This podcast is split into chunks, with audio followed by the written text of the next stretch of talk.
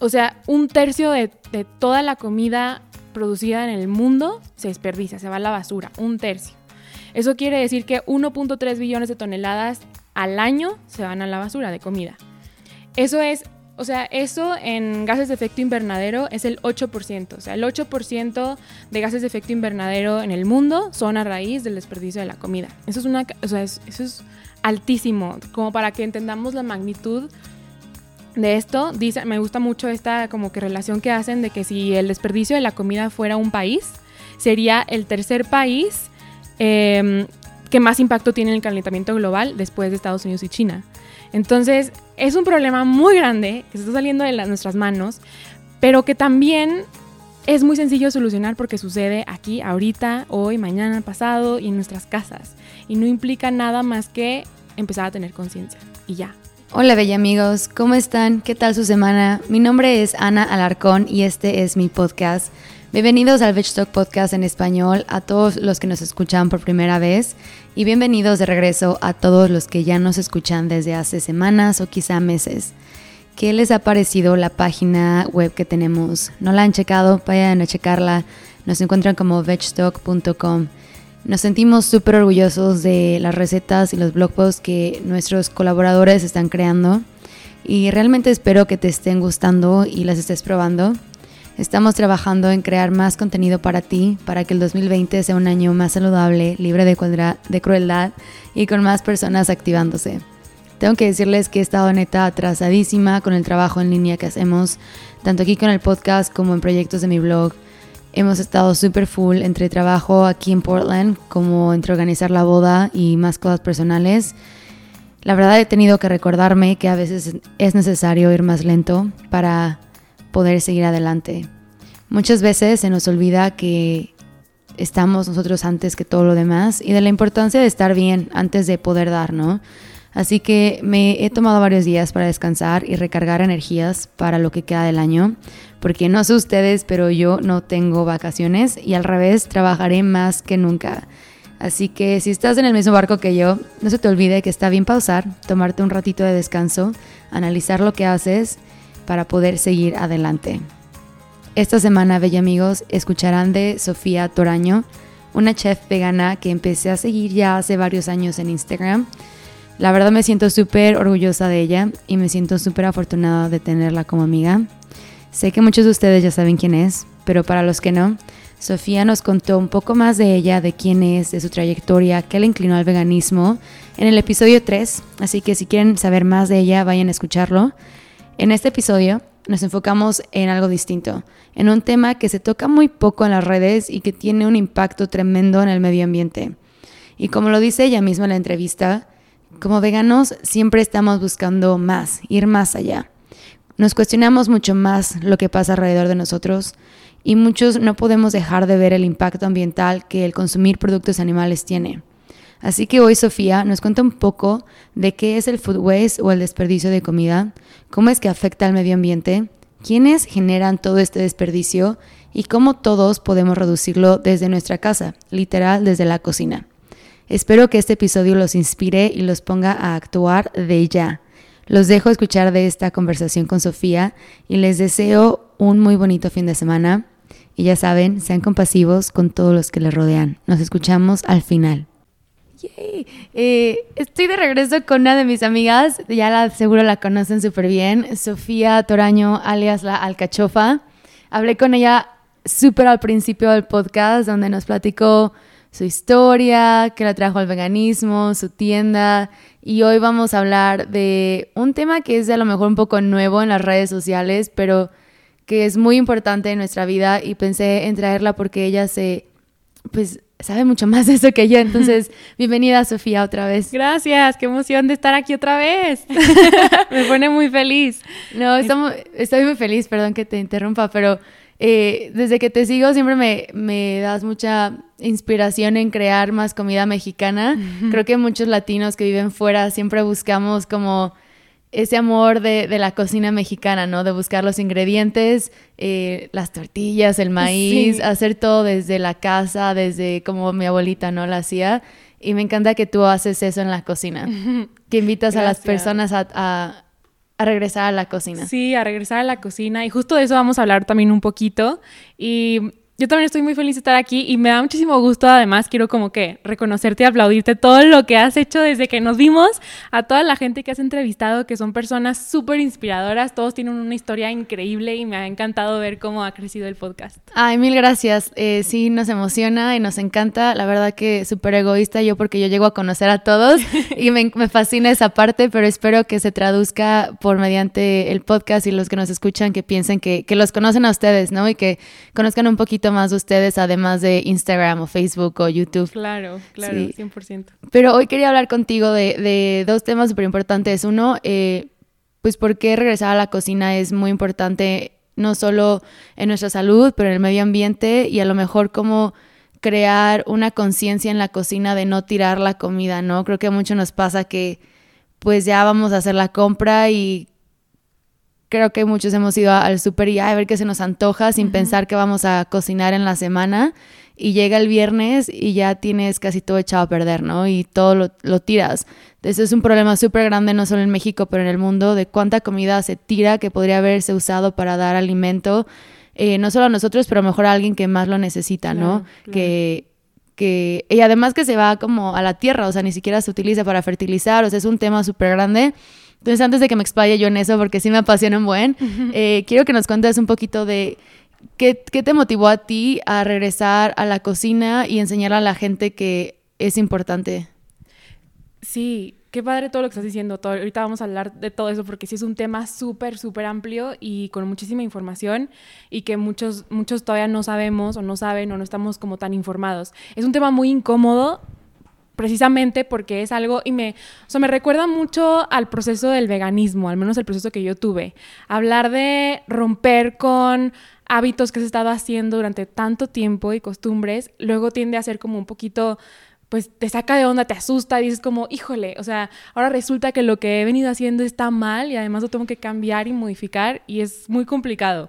Y mm, eso de que te preguntas de, de cómo surge, creo que, creo que lo dije contigo en el episodio en el que estuve, pero para mí todo ha sido como una escalerita. Y yo me recuerdo muy bien que cuando quise ser vegetariana muy al principio, me acuerdo perfecto que mi mentalidad, yo también estaba un poquito asustada y decía, bueno, pero vegetariana y ya, o sea, hasta aquí llego, es todo lo que puedo hacer y ya con eso es suficiente. Y mis amigos y algunos familiares me decían, vegetariana y ya, ¿eh? Luego no andes con eso del veganismo y no sé qué tantas cosas. Y yo, no, no, no, eso es súper extremista. Yo, no, no, cero.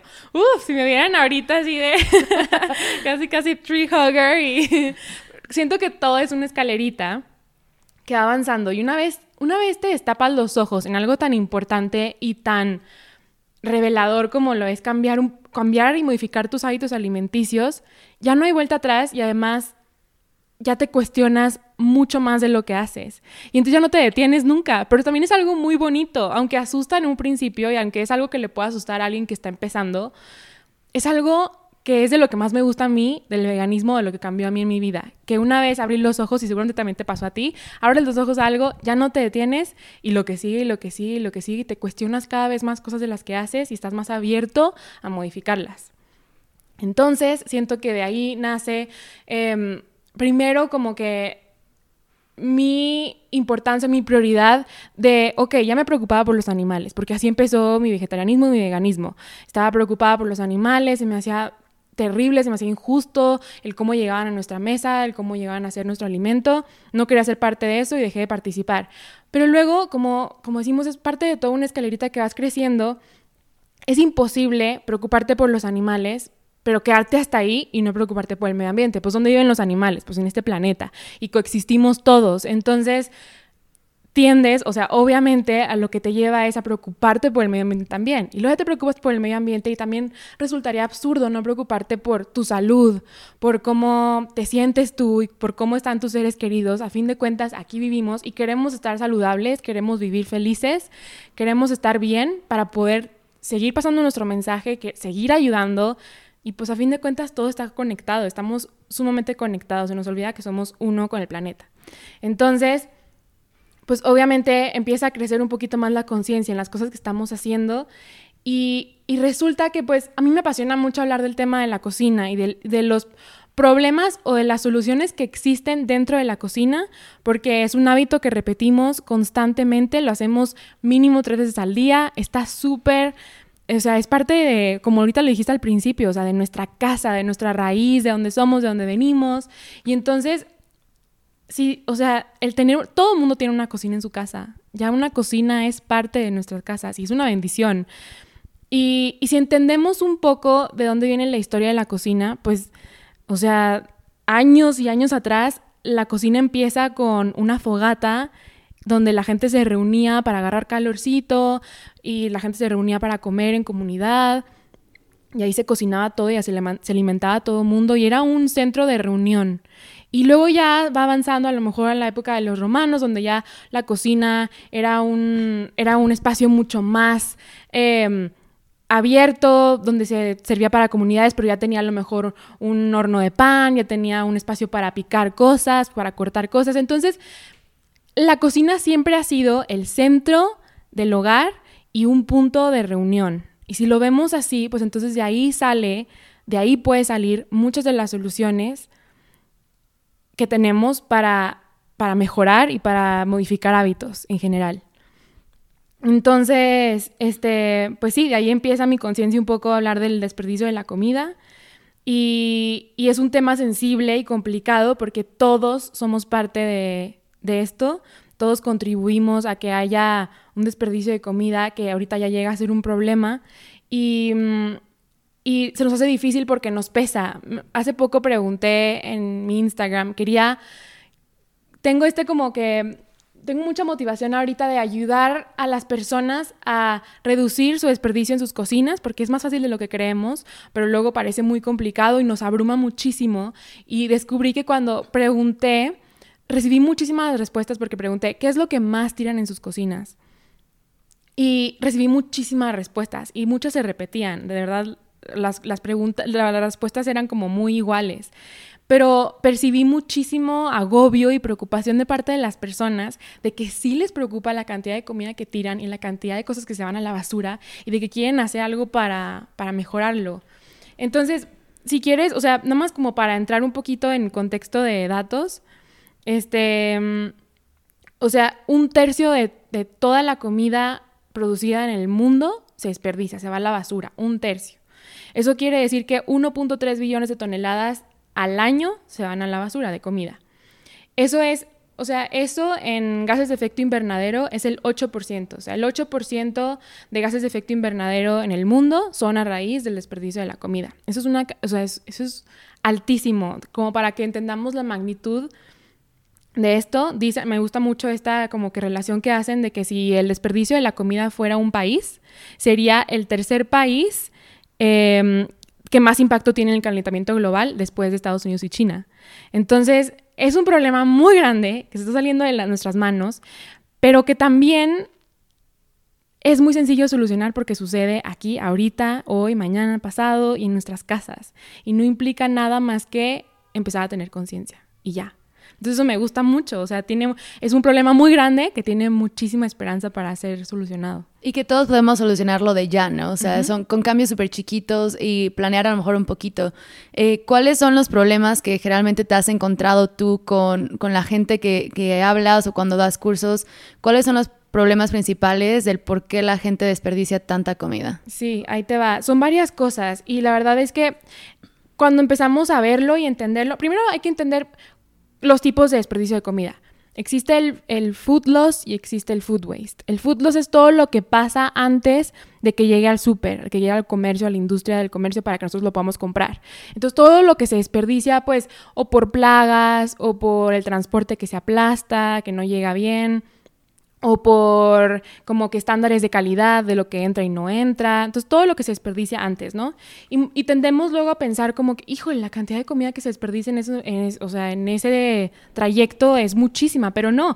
Eh, luego existe el food waste. El food waste es todo lo que sucede cuando ya está en el súper y lo que se desperdicia en nuestras casas. Y eso es, o sea, eso representa un 80%. Entonces, estamos hablando de que el problema no está necesariamente en el transporte, sí es un problema, sí es algo que tenemos que cuidar y, por eso consumimos local y todo eso que ahorita vamos a ver, pero el 80% proviene de lo que tiramos ya en nuestra casa, que era comida perfectamente comestible, llena de nutrientes, que se fue a la basura, que se desaprovechó. O sea, en vez de, porque siempre vienen las personas que dicen, es que el gobierno tiene que cambiar, es que son las empresas, es que si ellos no cambian, nada va a cambiar, pero el 80% es nosotros. Sí. 80%, o sea, es cuántos billones de comida se han desperdiciado por nuestra culpa, ¿no? Y no es como sentirse mal, pero motivarse y sentirse como... Eh, pues dueño de lo que hacemos, ¿no? Y tener la responsabilidad. Eh, ¿Cuáles son esos problemas que, que, generalmente pasan? ¿Por qué la gente desperdicia comida? Ok, pues mira, primero yo siento que lo primero es falta de conexión con, con, tu comida, falta de conexión con los ingredientes que estás comprando, lo que estás comprando. Y es, se trata, siempre lo digo, también lo dije en el episodio pasado, se trata de volver a conectar con cada ingrediente y entender por qué lo compras y pensar en qué te aporta y que se te antoje. O sea, no nada más comprar porque hay que comprar, no verlo como que, ay, a ver dónde compro, ir más rápido, más, más sencillo, que me facilite la vida, nomás así lo he hecho, nomás así lo compro ya empaquetado. O sea, como que nos desconectamos muchísimo de lo que es el alimento y de lo que estamos hablando de que la cocina es el centro de nuestro hogar. O sea, tenemos que pensar que la cocina, nuestra cocina es un espacio de paz. O sea, la cocina tiene que regresar a ser ese punto de reunión de tiempo de calidad con nuestra familia y con nosotros mismos, porque de ahí sale salud, de ahí sale la oportunidad que tienes para tener una vida de calidad, punto. Entonces, si entendemos esto, tenemos muchísima más conciencia y como dices, el primer, o sea, como te digo, el primer problema que existe es esa desconexión que, que existe con nuestro alimento.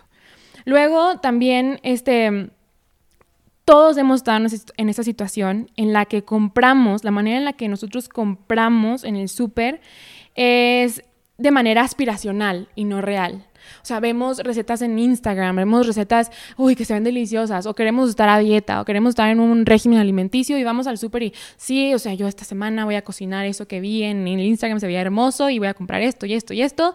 Y resulta que no estamos siendo reales de lo que realmente nos gusta, de lo que realmente sabemos cocinar, estamos dispuestos a cocinar, tenemos el tiempo para cocinar y estamos constantemente siendo aspiracionales en todo en lugar de siendo reales y objetivos. Entonces, y además el supermercado tenemos que saber, otro de los problemas es que el super no nos ayuda porque tenemos que recordar que la mercadotecnia está hecha para que nosotros compremos más, que no lo necesitas y tú lo compras. Todos los anaqueles del supermercado están diseñados para que tú digas, lo necesito, lo quiero. Ya te vas a ir, ya tienes todo y al último te ponen un pasillo exclusivo para que tú digas, sí es cierto, lo necesito. Entonces, tenemos que acordarnos de eso para estar súper conscientes cuando vamos al supermercado y entender que tenemos que tener control sobre lo que nos llevamos y ser súper, súper reales y objetivos. Entonces, este, otro de los problemas también que nos ponemos mucho es que tenemos esta sensación de querernos sentir como que hay un proceso que se llama, que me gusta mucho, que es como alivio de culpa. Entonces, sí, el tirar basura y desperdiciar basura siempre se ha visto como que, ¡Ah! ¿cómo vas a tirar basura habiendo tantas personas que se mueren de hambre? O sea, tú imagínate que un billón de personas al día en el mundo se van a dormir con hambre extrema. Un billón de personas. Entonces, claro que es algo que nos da muchísimo remordimiento. Yo me tú te has de acordar, nuestras abuelitas nos decían así como de, no, la comida no se tira, hay gente que no tiene que comer en el mundo. Claro, esa, tiene que ser nuestra primera motivación. Entonces, hay muchísimo agobio de tirar comida en la basura, pero tendemos a tener este como alivio de culpa de, de, desprendernos un poco de lo que estamos tirando. Y pensamos, queremos pensar que lo que tiramos a la basura, oh, ya no es mi problema, se va, se tira. Huele feo, huele horrible. A veces sacamos algo del refri que huele espantoso y nos sentimos mal y eso, ese pensamiento nos agobia, lo tiramos rápido, se va a la basura, listo, ya no. Sin pensar que el problema de la basura, el problema de lo que tiramos es básicamente el aire que estás respirando hoy. O sea, es es tan tu problema que necesitamos hacer algo ya ahorita todos nosotros. Entonces, ese alivio de culpa nos impide ver la realidad de las cosas y nos impide enfrentar esa, esa oportunidad que tú dices justo que tenemos de tomar acción y tomar cartas en el asunto. Entonces, y también la comida está envuelta es algo que también tenemos que poner muchísima atención. La comida está envuelta en cosas bonitas. Cuando comemos, estamos en una reunión o tuvimos un evento, comemos algo delicioso, estamos nutriendo a nuestra familia, estamos dándole algo nutritivo. Entonces, como está envuelto en ese tipo de cosas como bonitas y agradables, tendemos a, a ver el desperdicio de la comida como un como una consecuencia de algo bonito que te está pasando. Entonces le quitas un poquito de importancia, bueno, se tiene que desperdiciar comida, bueno, esto nadie se lo comió y lo tiró a la basura. Tenemos que estar súper conscientes entonces de, de eso, que, que sí estamos hablando de comida, es algo padre, bonito, bueno, pero también la consecuencia debería ser buena. ¿Cómo crear esa voy a regresar un poco a tu primer punto, de es que perdimos la conexión, ¿no? Con la comida, perdimos la conexión con, con la cocina. Eh, ¿Cómo crear esa conexión otra vez? ¿Cómo...? Porque, y estoy de acuerdo contigo, cuando te, me volví vegana, volví a conectarme con, con, mis raíces, ¿no? Empecé a conocer culturas diferentes, a experimentar con comida asiática, con comida eh, pues india, de la India, con comida mexicana y transformarla, ¿no? De una forma que te ahora te hace creativo, ¿no? Que ya si estoy en la cocina y tengo tres ingredientes, algo algo rico, ¿no? Ya no es un problema. Pero no tengo colección o recolección de pensar, aquí hice la, la conexión otra vez. ¿Cómo tú le sugerirías a alguien para que cree, empiece a crear esa conexión con sus alimentos, con la cocina, con lo que compra? Eh, ¿Qué sugerirías tú? Pensar todo el tiempo en la comida como un entero no como algo que, que me va a llenar, que me va a satisfacer y que me va a gustar a mi paladar. Siempre, siempre pensar, cuando estás planeando tu comida, cuando estás pensando, mira, nosotros tenemos 200 decisiones acerca de la comida en el día. Una persona en promedio tiene 200 decisiones de, acerca de la comida en el día. Y el 90% de esas decisiones son inconscientes. Hay que empezar, o sea, ahí hay un problema también. Hay que empezar a crear esa conciencia y que las decisiones que estás tomando constantemente de tu comida sean cada vez más conscientes.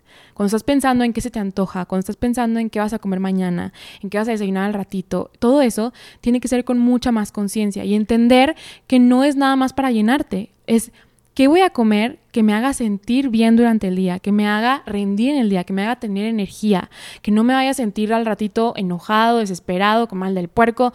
Todas esas cosas hacen que poco a poco vayamos teniendo más conciencia y vayamos entendiendo la comida, a cada ingrediente, como un aliado, como algo que nos aporta o nos da muchísimo de vuelta. Cuando vemos así a la comida, y es muy trillado, ya todo el mundo lo escuchó, comida como medicina, es tal cual así, ahí es donde sucede la conexión otra vez, ahí es donde te vuelves a enamorar de lo que estás comprando y lo que estás consumiendo, porque entonces ya lo ves como un entero, lo ves como híjole, esto que me estoy comiendo no solo se ve delicioso, no solo se ve hermoso porque está lleno de color, no solo huele delicioso, sino que me lo voy a comer y me está haciendo un beneficio. Me está ayudando a combatir enfermedades, me está dando energía, me está ayudando a prevenir, me está ayudando, o sea, tantas cosas entonces ahí creo que es donde sucede la conexión, con muchísima conciencia y viendo la comida como un entero. Sí, y no verla como calorías, ¿no? O proteína, o carbohidratos, o grasas. Eh, también darse cuenta de que, no sé, un plátano es más que carbohidratos o, azúcares, ¿no? Tiene muchos más nutrientes que, como tú dices, te benefician, ¿no?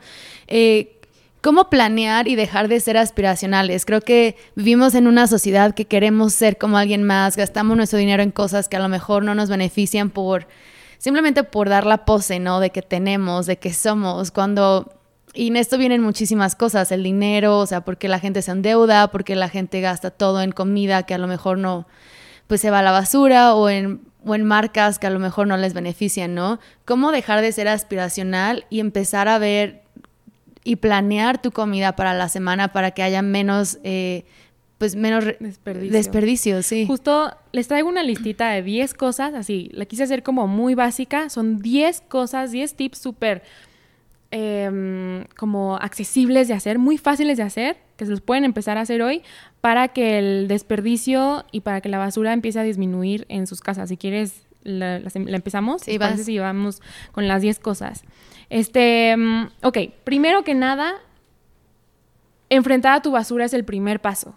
Ahorita llegamos al punto que tú me dices de cómo dejar de ser aspiracionales, pero el primer paso creo que es enfrentar a nuestra basura.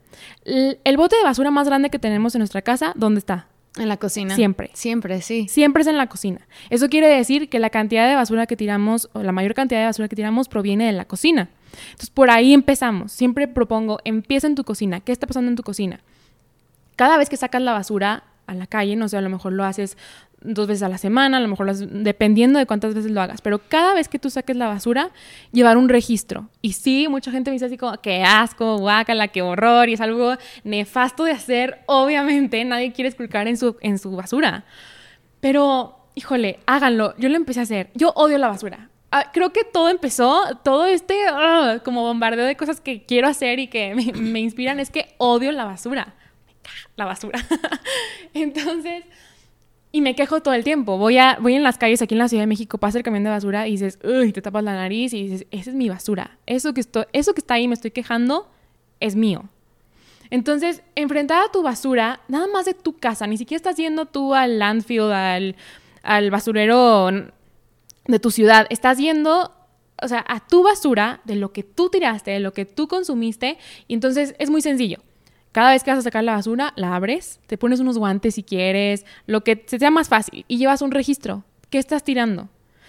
Entonces, si lo haces constantemente, ponle que lo haces durante un mes, que es lo que yo propongo. Hazlo durante un mes.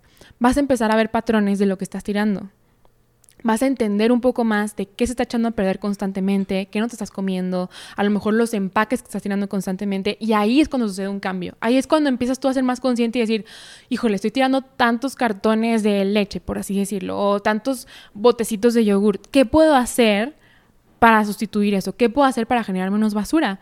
Y entonces ahí es donde empieza la solución, ahí es donde empieza el cambio. Ese registro me ha sido a mí súper útil y todos los, los eh, tips que les estoy dando son cosas que me sirvieron a mí.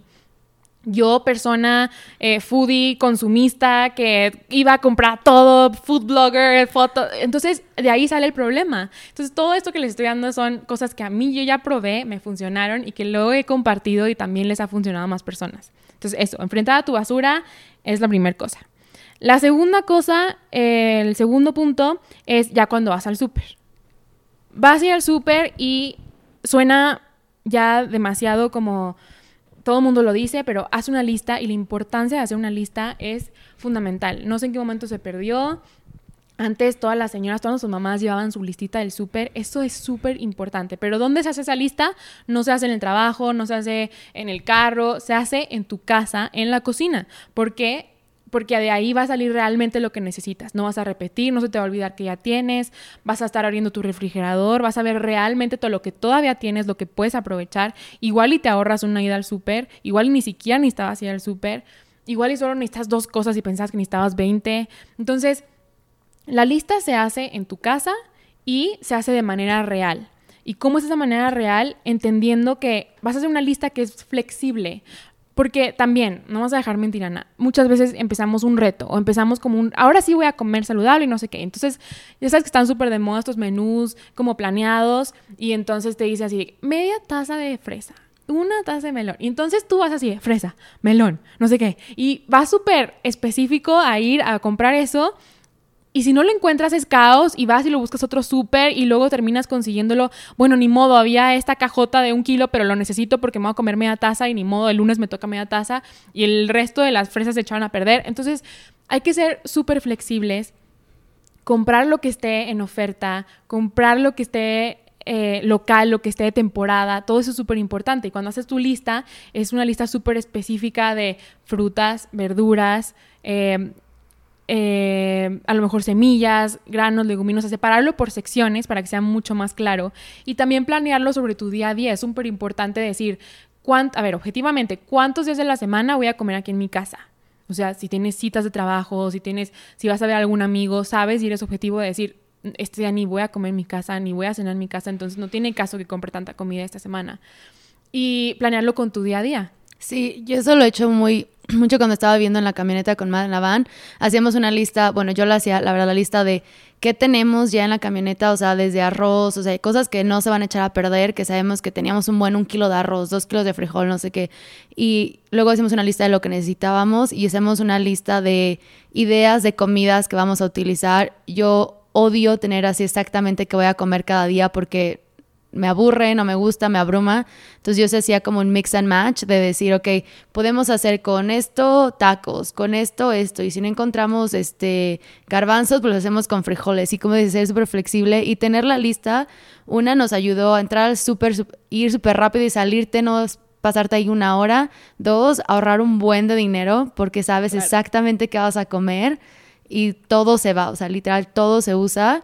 Y tres, era que nos quitábamos un peso de encima el, miércoles o el jueves, que ya era casi el final de semana, y decíamos, ¿qué vamos a comer hoy? ¿Qué se te antoja? No, pues ya sabemos lo que teníamos. Si no queríamos eso, ¿qué le podemos cambiar con lo que tenemos, no? A mí se me, es, llevo ya así como seis meses y es lo mejor que he hecho en mi vida. Te cambia la vida. Sí, cañón. Y es que estamos también, de aquí viene también un poquito este tema de que estamos súper acostumbrados a que abundancia, queremos ver nuestro refri lleno y queremos ir al súper y por si acaso. Y viene mucho de nuestros antepasados. a nuestros abuelos todavía les tocó un poquito de escasez, de a lo mejor guerras, de a lo Entonces está muy ligado genéticamente esa sensación de querer tener, por si acaso, tener tu kilito de arroz, tener tu, no sé qué, tener tú como tu stack de cosas que, que que te enseñan que estás bien, que te da confort. Y un refri lleno, si te fijas en comerciales, luego sacan como muchísimos food bloggers están sacando como su refri atascado y lleno y no sé qué. Y eso te da a entender que es abundancia, que es salud, que hay que, hay que perdernos un poquito de eso y como tú dices, o sea, ser mucho más objetivos con lo que ya tenemos y aprovecharlo y comprar así día por día y eso te da un beneficio a tu bolsillo y... Muy cañón, sí. sí, cañón. Ok, pues la tercer cosa es, ya que lo compraste, guardarlo bien. Y así tal cual, yo lo, o sea, creo que hasta lo he puesto en hashtag así como, guárdalo bien. Es súper, súper, súper, súper importante. Y mucha gente lo, lo pierde, o sea, se le olvida. Tú vas al súper, compras tus cosas, ya estás muy emocionada porque compraste, no sé, mil hojas verdes y vas a comer súper saludable esta semana y lo que sea, pero llegas al súper exhausto o llegas al súper ya y te desconectas y llegas y lo guardas en tu refri nomás, lo empujas todo o lo guardas todo ahí como al, o sea, todo en el refri igual y ya. Entonces al día siguiente se te va ese como que esa conciencia que tienes fresquita de que compraste, de que querías cocinar, de cuál era tu intención y todo eso. Entonces yo propongo siempre, inmediatamente, llegas a tu casa con tus compras del súper y en ese momento, sin excusa, por más flojera que tengas, empezar a guardar las cosas bien. ¿Dónde va este cilantro que compré? Es mejor lavarlo en ese momento. A lo mejor compré una piña. Sé perfectamente que la piña me va a dar muchísima flojera pelarla entre semana porque tengo muchísimo trabajo, entonces mejor la pelo hoy.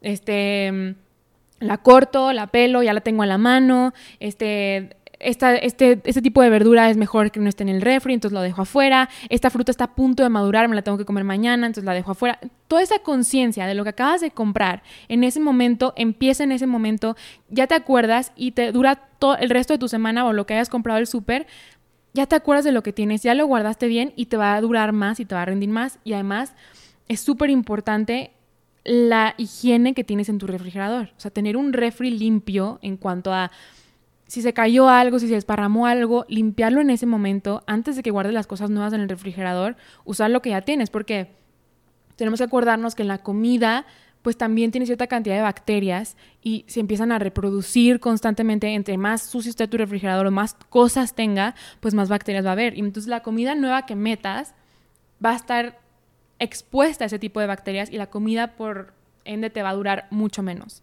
Entonces, tener un refri limpio, vigilar la temperatura que tienes en tu refrigerador es súper importante. Hay temperaturas por una razón, vigilar que no esté ni muy frío, ni tampoco muy alto en temperatura. Eh, todas esas cosas es súper importante.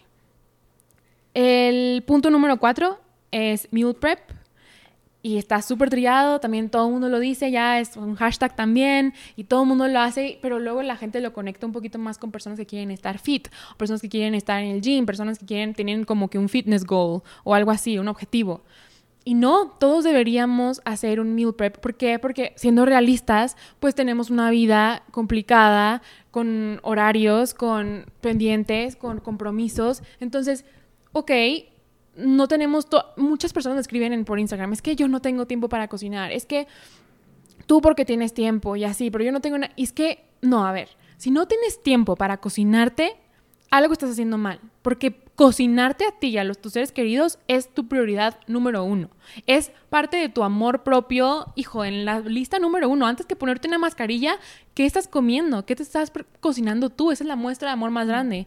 Entonces, hacer meal prep es súper sencillo y se requiere, tú también lo has hecho, ya me contaste, y se requiere de un día, ¿sí o no? Sí, un día y cosas súper fáciles, no tiene que ser de literal en un, cada, un topper para cada comida, un pedacito de arroz, no, o sea, literal yo hago, no sé, un medio kilo de frijoles, los pongo a cocinar, medio kilo de garbanzos, pongo un chingo de arroz también y los dejo ya que se cocinen bien, los pones en el refri y con eso, neta, a media semana que no te quieres ni meter en la cocina, pues unas tortillas, tienes tantita espinaca, aguacate, los frijoles ya están cocinados, listo, los mejores tacos que has tenido en tu semana. Entonces una salsa para toda la semana y neta tienes todo ya súper listo y no tiene que ser súper complicado.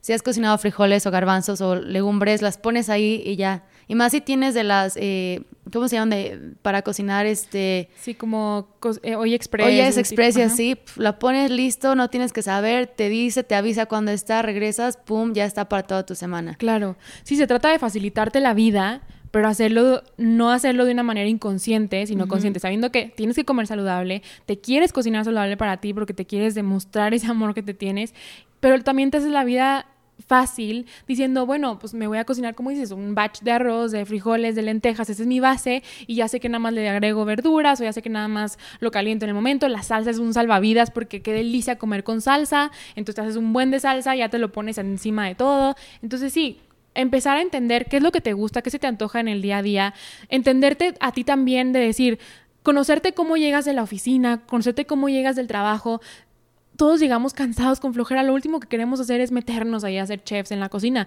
Entonces, facilítate la vida, consiste en un día de la semana, el que más te resulte a ti, y son como cuatro o cinco horas que le dedicas, que lo dices, uff, cuatro o cinco horas, pero te pones a ver una serie, te pones a ver un documental, te pones a escuchar tu podcast favorito como Veg Talk, y te pones a cocinar tu meal prep se te pasa rapidísimo, te relajas, te pones música, es, er, o sea, es de verdad, es para disfrutarse, es tu momento de calidad, es el momento que le estás invirtiendo a tu persona.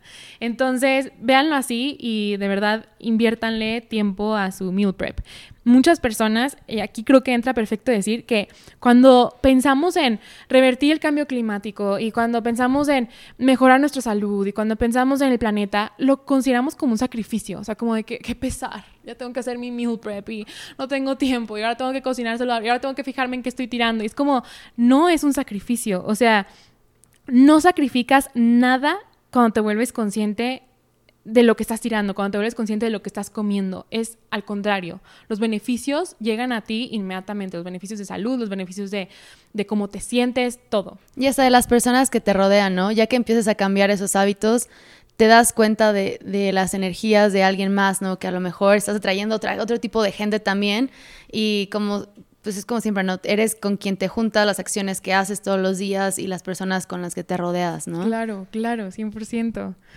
Este. Mm, ¿En qué número vamos? Cinco. cinco. ya vamos a terminar, ¿no? Son diez y ya vamos rapidito. La lista de lo que tienes en el refri, y esto también es life changer.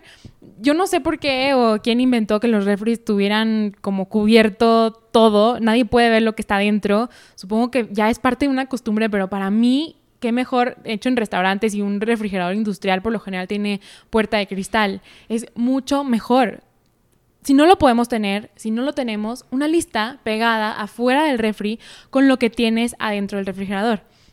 Y entonces, creo que estoy haciendo un formato que me ha servido a mí, igual lo podemos poner por ahí para que lo descarguen. Yo lo quiero. Sí, súper. Porque hice un formato según yo que funciona muy bien. Y es, em, luego ya lo van a ver como, como, más específicamente, ojalá lo puedan descargar o hacer ustedes en sus casas, pero es nada más una lista con separaciones y divisiones de la comida preparada, todo lo que has preparado, que ya está en topper, que ya preparaste, ya es comida previamente preparada. Y luego tienes a lo mejor una sección de productos frescos, a lo mejor tienes eh, lechuga fresca, eh, cilantro, cualquier hierba o cualquier planta, zanahorias, calabazas, etc. Y luego tienes productos como eh, de lata o comprados ya hechos. Y no sé, lo divides por secciones de tu refrigerador, como a ti te funcione.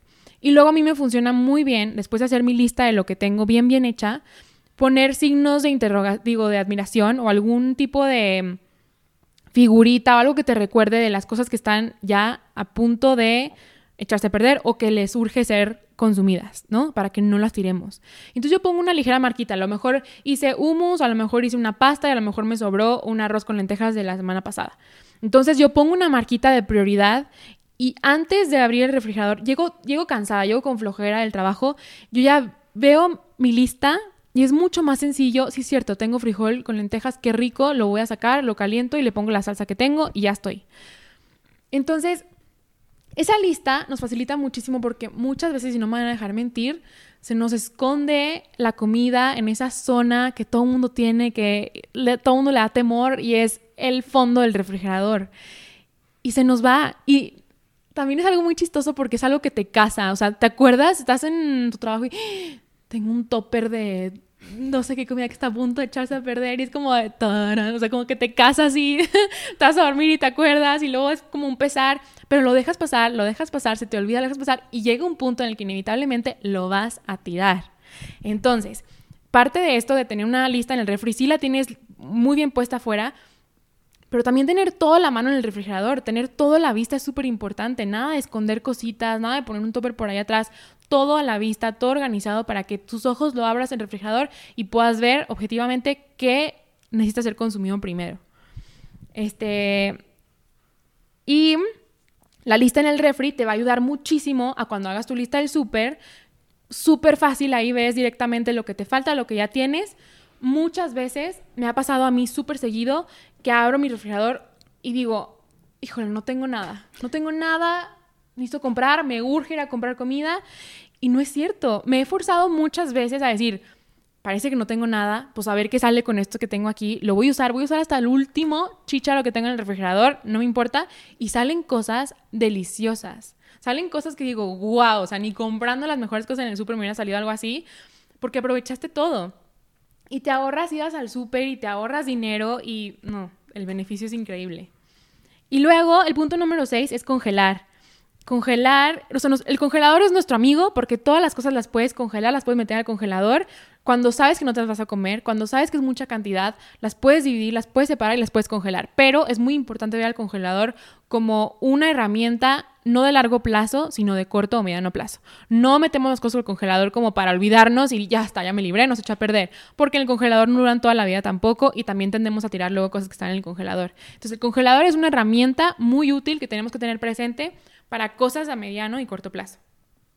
Número 7, romper con costumbres, saber que no necesariamente tienes que tirar la puntita de las zanahorias, no tienes que, tirar los tallitos, los, eh, no sé, navitos, todas esas puntitas que luego tiramos, las hojas de la coliflor que luego tiramos, las tiramos por costumbre porque pensamos que no sirven, pero prácticamente todo lo que ya está en el súper para que nosotros, viene súper seleccionado, súper limpio, es básicamente ya lo que te debes comer. Todos los tallitos están llenos de nutrientes y salen recetas deliciosas, pestos deliciosos, salsas, caldos, cremas de vegetales. Es tratar de tirar lo menos o de no tirar absolutamente nada de la comida que es comestible, que está cargada de nutrientes.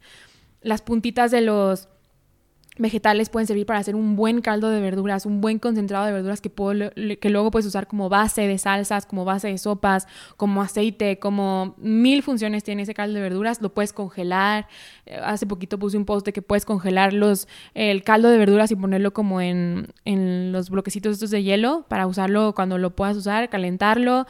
Entonces, hay, hay, muchísimos beneficios de empezar a romper un poco con las costumbres y dejar de tirar tanta comida porque pensamos que se tiene que tirar. Sí, yo no sabía, por ejemplo, Donna Jean en San Diego usan lo, lo que les queda del brócoli, de la coliflor, para hacer una pasta. Es delicioso. Está cañón y sabe riquísimo y, o sea, en teoría hubieras desperdiciado muchísimo, pero imagínate la cantidad de comida que un restaurante está desperdiciando todos los días y poder aprovechar eso, igual como, como tú, mi amiga Caitlin hace su también su caldo de verduras, así como tú, Sofía, con todo lo que le sobra, lo congela y a las dos semanas, ya que tiene un buen, ya hace su caldo, ¿no? Y yo tengo que empezar a hacer eso también porque yo no lo hacía, yo solo lo, ponía en la composta, pero sí es algo que, que es súper sencillo además, ¿no? ¿no? No es como difícil hacerlo. Claro, 100%. Y es nada más como que romper un poquito con esas costumbres que tenemos de toda la vida y cuestionarnos lo que estamos haciendo.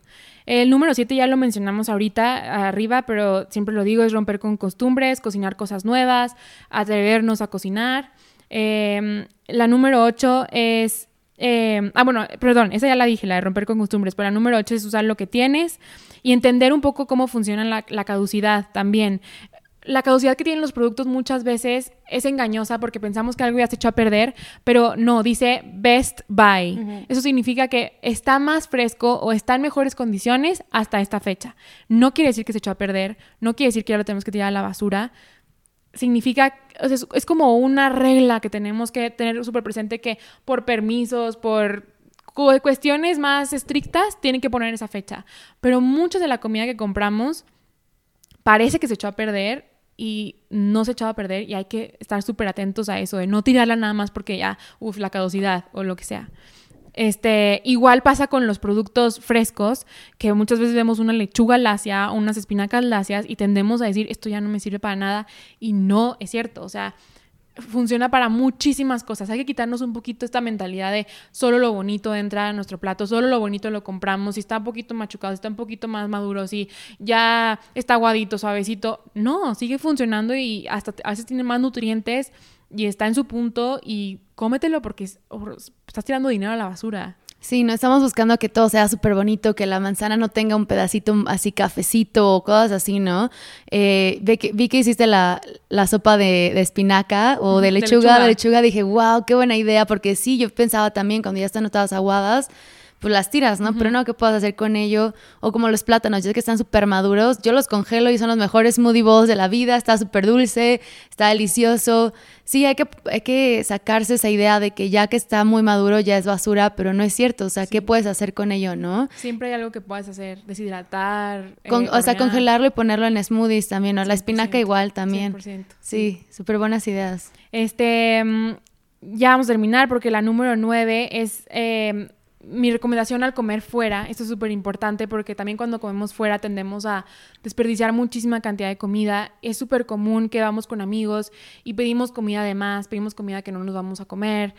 Luego, em, también no sé por qué es muy raro esto, pero me he fijado muchísimo y tenemos esta costumbre rara de si pedimos algo al centro, es como polite o como correcto dejar cierta comida porque ya nadie se la comió, era lo último, ¿sabes? O era lo último que quedaba y ya nadie se la comió porque pues quién se lo iba a repartir, mejor lo dejamos, el mesero se lo lleva y lo tira.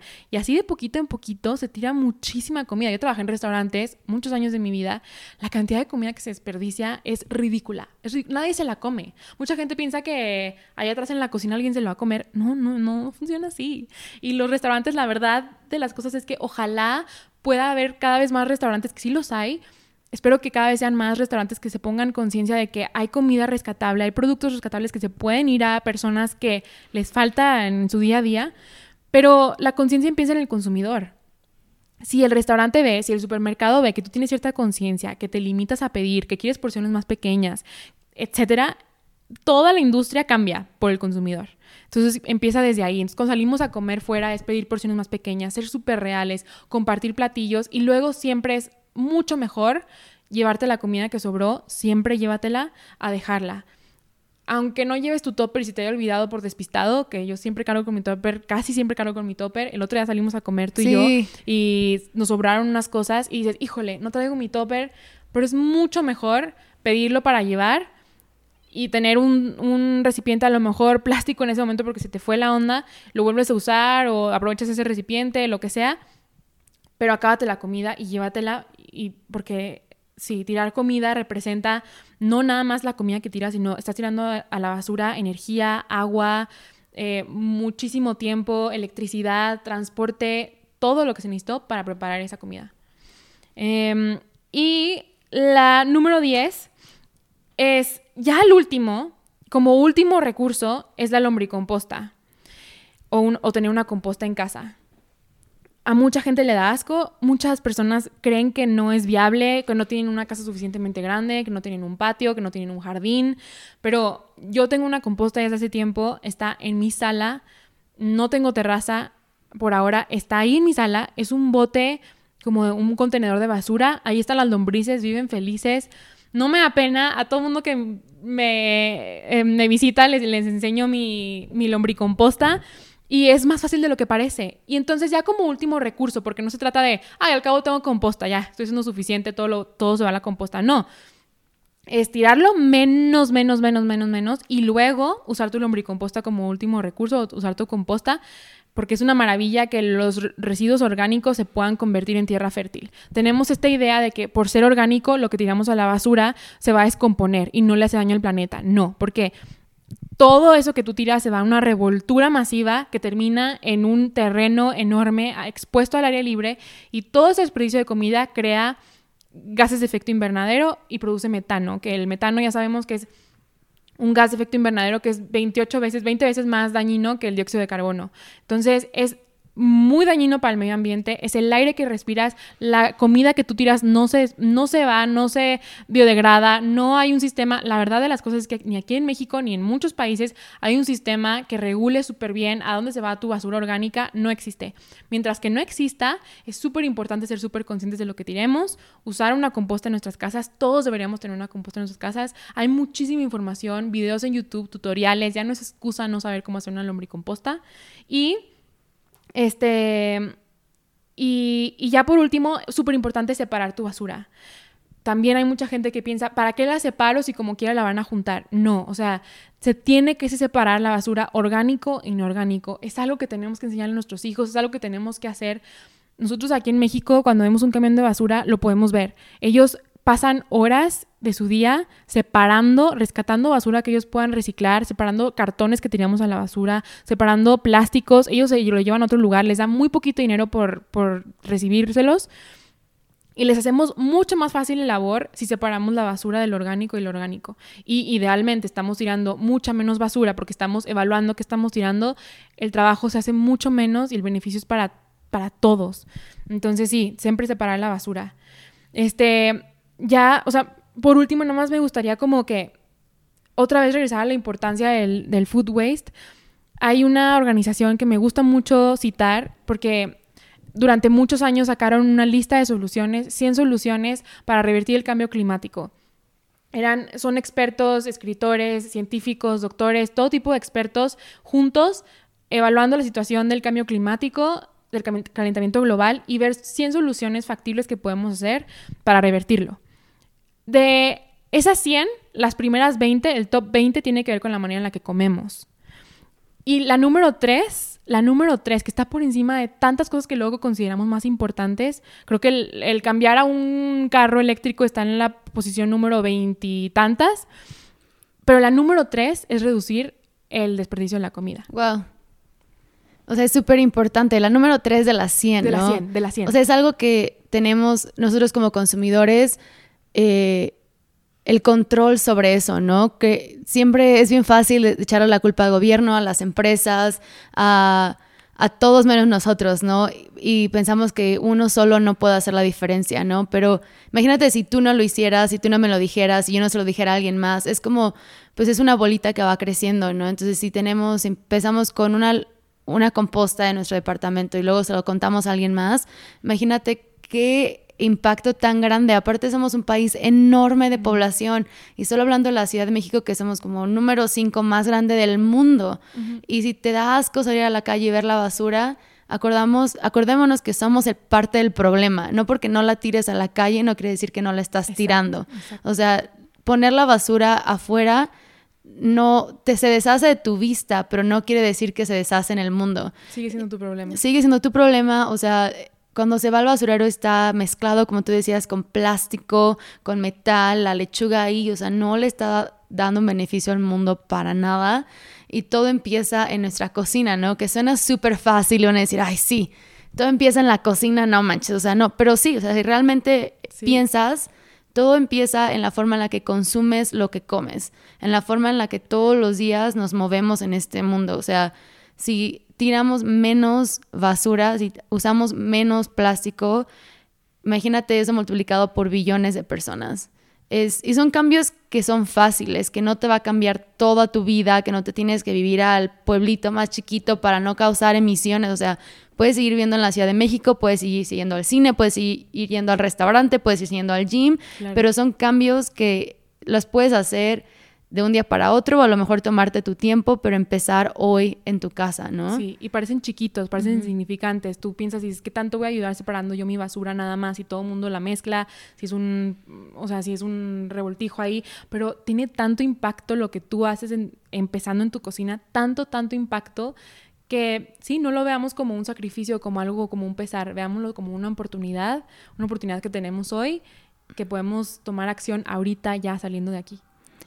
Qué fuerte. O sea, aparte das unos tips que son súper fáciles de hacer, que yo ya quiero hacer en mi casa.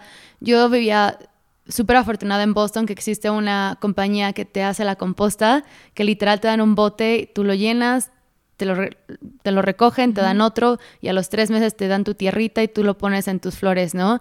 Ahora viviendo en Portland, que la verdad súper, o sea, ciudades súper avanzadas en la que el gobierno te da tu bote para tu composta y te lo recoge, e igual usan esa, esa tierra para que los, eh, los bosques y los parques de la ciudad sigan siendo verdes y bonitos, ¿no? Pero donde nos vamos a mudar al departamento no, no tienen esa opción porque es, son como 50 departamentos, no lo quieren hacer. Entonces sí la lombricomposta es algo que vamos a tener que hacer nosotros.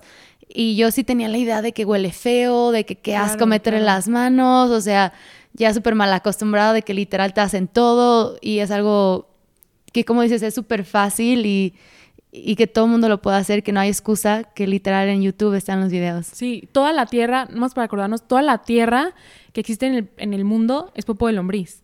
O sea, toda la tierra viene de ahí. Es algo tan limpio. Nosotros somos de la tierra, venimos de la tierra, vivimos por la tierra. O sea, entonces no es algo asqueroso sí tenemos esta idea y estamos súper desconectados, así como estamos desconectados del alimento, estamos súper desconectados del suelo. Y tener una lombricomposta en casa parece absurdo, pero te regresa tanto, te da tanta conciencia de lo que es, de la energía que se necesita para que algo se descomponga, para que algo vuelva a ser tierra fértil, del beneficio que trae. Es increíble, te cambia muchísimo, muchísimo la perspectiva, la manera de ver las cosas.